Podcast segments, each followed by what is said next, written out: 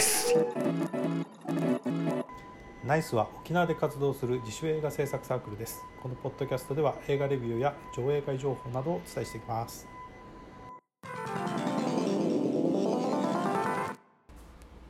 はい今回の、えー、ナイスポッドキャストでは「それゆけアンパンマンおもちゃの星のなんだとるんだ」の紹介と、えー、新田さんによる、えー、照明の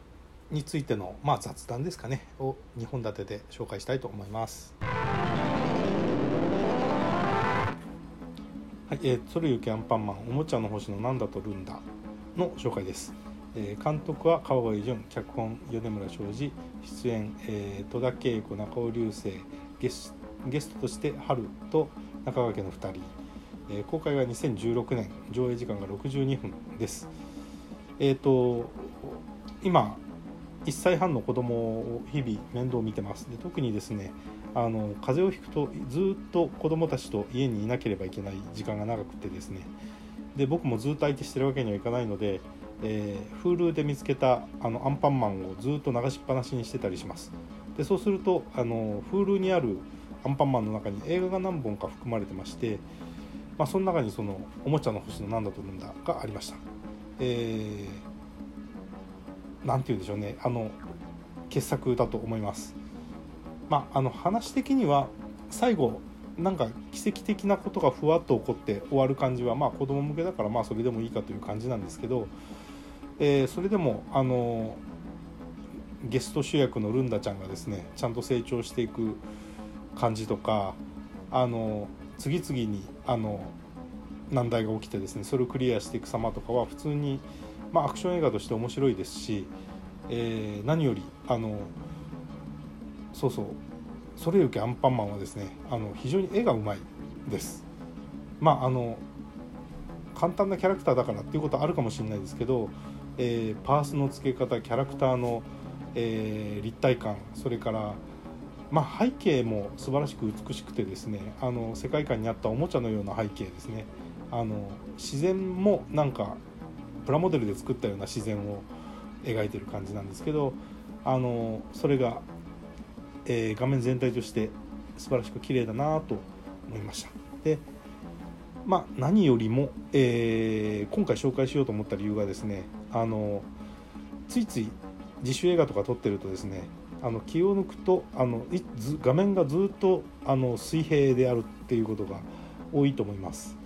えー、っていうか水平が普通です。でしかしですねあのこのアンパンマンはですねあの効果的に、えー、画面が斜めになることがあの構図が使われてます。で気が付くと原画の中に山下昌司という名前があの発見して、えー、まあこのあの紹介この番組で紹介する気になったんですけど山下昌司というとえー、かつてあのガンダムとかマクロスとか、まあ、ナウシカとかの辺りでですね、えー、の時代に、えー、活躍した、えー、カナダ義則板野一郎なんかと同時代の、えー、アニメーターで山下昌司は特にあれかあのうるせえやつらとかで活躍しましたかね。あのカナダ義則的な、えー、構図を、まあ、よくうまく使っていてでカナダ義則よりもしっかり絵を描く人かなという印象だと思うんですけどあ今でもやってるんだとこの「なんだろうルンダ」は2016年の映画なのであ今でもアニメーターやってるんだなっていうところにちょっと感動したのとそういえばこの映画のクライマックス、えっと、素晴らしく山下昌司的な動きと、えー、構図が使われていると思います。えー、特徴的なものに、まあ、水平を斜めにするっていうことと手前のものが大きく奥のものが小さくっていうあの遠近感を非常に誇張するやり方ですね。あの例えばバイキンマンのロボットが手を伸ばした時に手が手前になる時は手がすごく大きいんですけど本体が奥になる時は小さいと。であるいはその大きい相手に対してアンパンマンがあの宙に浮かんでそのロボットと対峙するという構図とかですね。あと、えー、スピーディーな、えー、画面回しみたいなものは、えー、すごくまあ、山下昌司的と言いつつ、まあ、本当に山下昌司がそのシーンを担当したかどうかは分かりませんけどあのなんだアニメってやっぱりいいなっていうのとあの昔ながらのアニメのワクワク感がこの絵の中にあるなと思ったので、えー紹介する気になりました。まあ Hulu 契約されてる方はあのいつでも見れますし上映時間も60分なのでですねで退屈せずに見れると思いますんで、えーぜひ見てみてください。あの子供たちが飽きないので僕は何度も何度もこの映画を見てるわけですけど、えー何度も何度も見ながらですねあの何度見てもやっぱり構図とその編集のかっこよさが、えーかっこいいなと思いつつあこういうのって自分の自主映画にも活かせるかなと思いつつ、えー勉強させていただいてる次第です。そうそうそう。昔あの起きた少年があの純粋にアニメファンだった頃にこういう絵作りにワクワクしてたんだよなっていうのを思い起こせる思い起こさせてくれるいい作品だったと思います。おすすめです。そうそう新田さんにあの前回のあのナイスの会議の中でも話が出たんですけど、はい。照明の話を聞きたいという話があってあ照明に一番詳しいの誰だ？やっぱり新田さんだろうみたいな話になってね。照明もそんなただ当てるぐらいしかやってないんで、んうん。なんか本当の映画の現場とか、はいはまあまいそうですよね。あ見てはいるけどやっぱりあの前仙骨で僕メイキングにあそうですか、入ったんですけど、はいはいはい。もう照明がないとやっぱりああいうの撮れないですよね、え。ーその辺の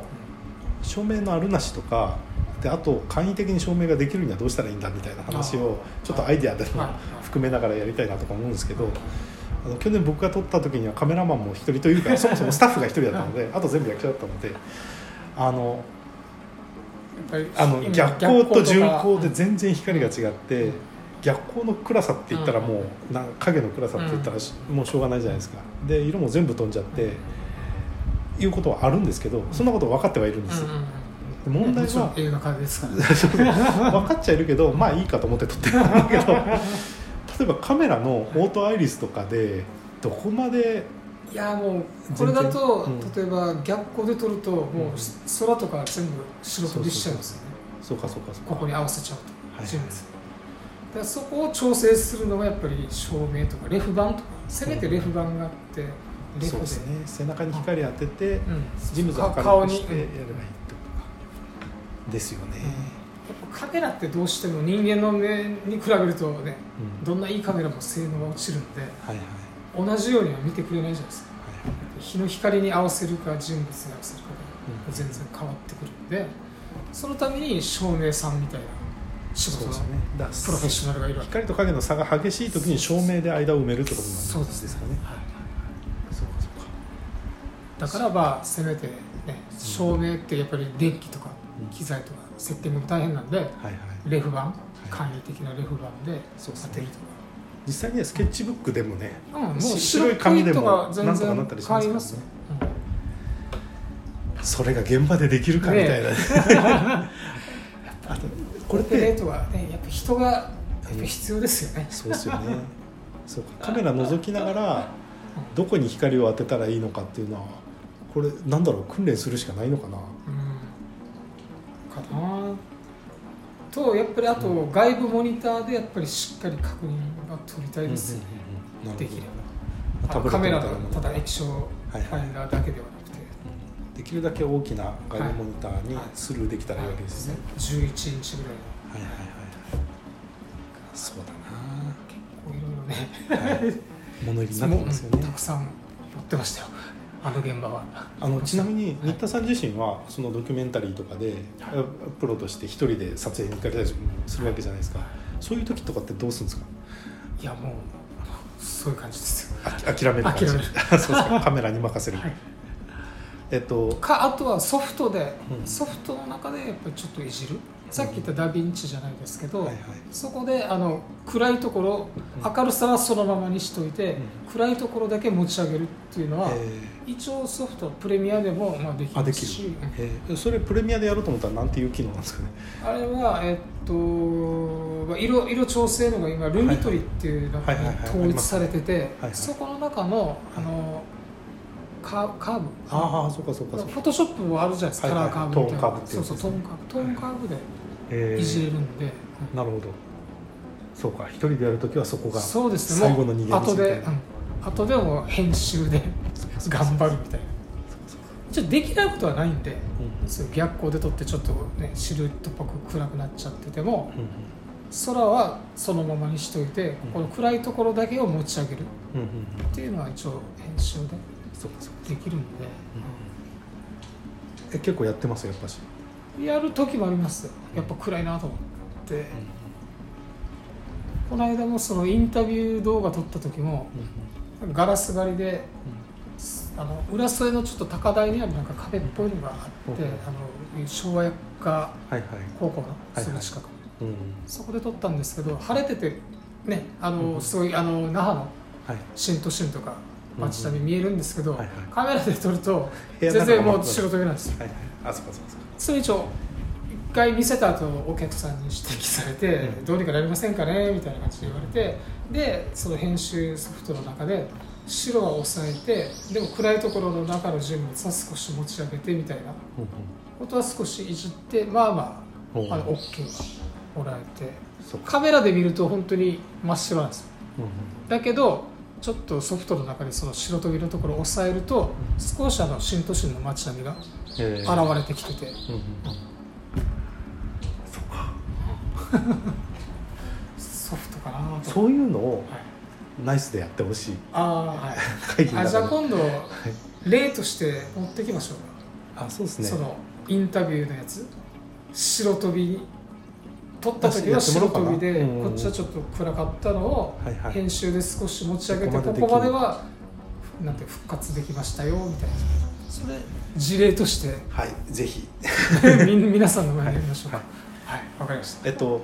ダヴィンチはじゃあそれがもっときめ細かくできるそうですね。僕ダヴィンチちょっとぐらいしか触ってないんで、うん。まだ何とも皆さんにお伝えするぐらいのレベルはないと思うんですけど、まあ、あの最初の入りの機能ぐらいは、うんなるほうん、おど伝えできるしプレミアも、うん。プレミアだけでもなんとかうんなる部分はあるってことですね、でダヴィンチはね無料で落とせるんで、うん誰でもねあのパソコンさえあれば触れるんでそっちで本当は教えた方がみんな共通の認識としては出ますよね。いえー今回は、えーアンパンマンおもちゃの星のなんだとるんだと、えー照明についての話でした。いかがでしたでしょうか、えーもう一回この映画と、え技術話の、え2本立てをやりたいと思います。はい、えーナイスは、え沖縄の自主映画上映サークルです。今年の2019年の上映は、え11月の上旬か中旬中旬かな？にやることになると思います。えー興味のある方は nice アットマークバイペン .jp までお知らせください。一応ウェブサイトもあります、えー http ちょんちょんスラスラ nice.byten.jp です。ウェブサイトはあんまり真面目に更新はしてませんけど、えーまあ一応ナイスのことが一番素早く分かるようになっているので、えーご参照ください。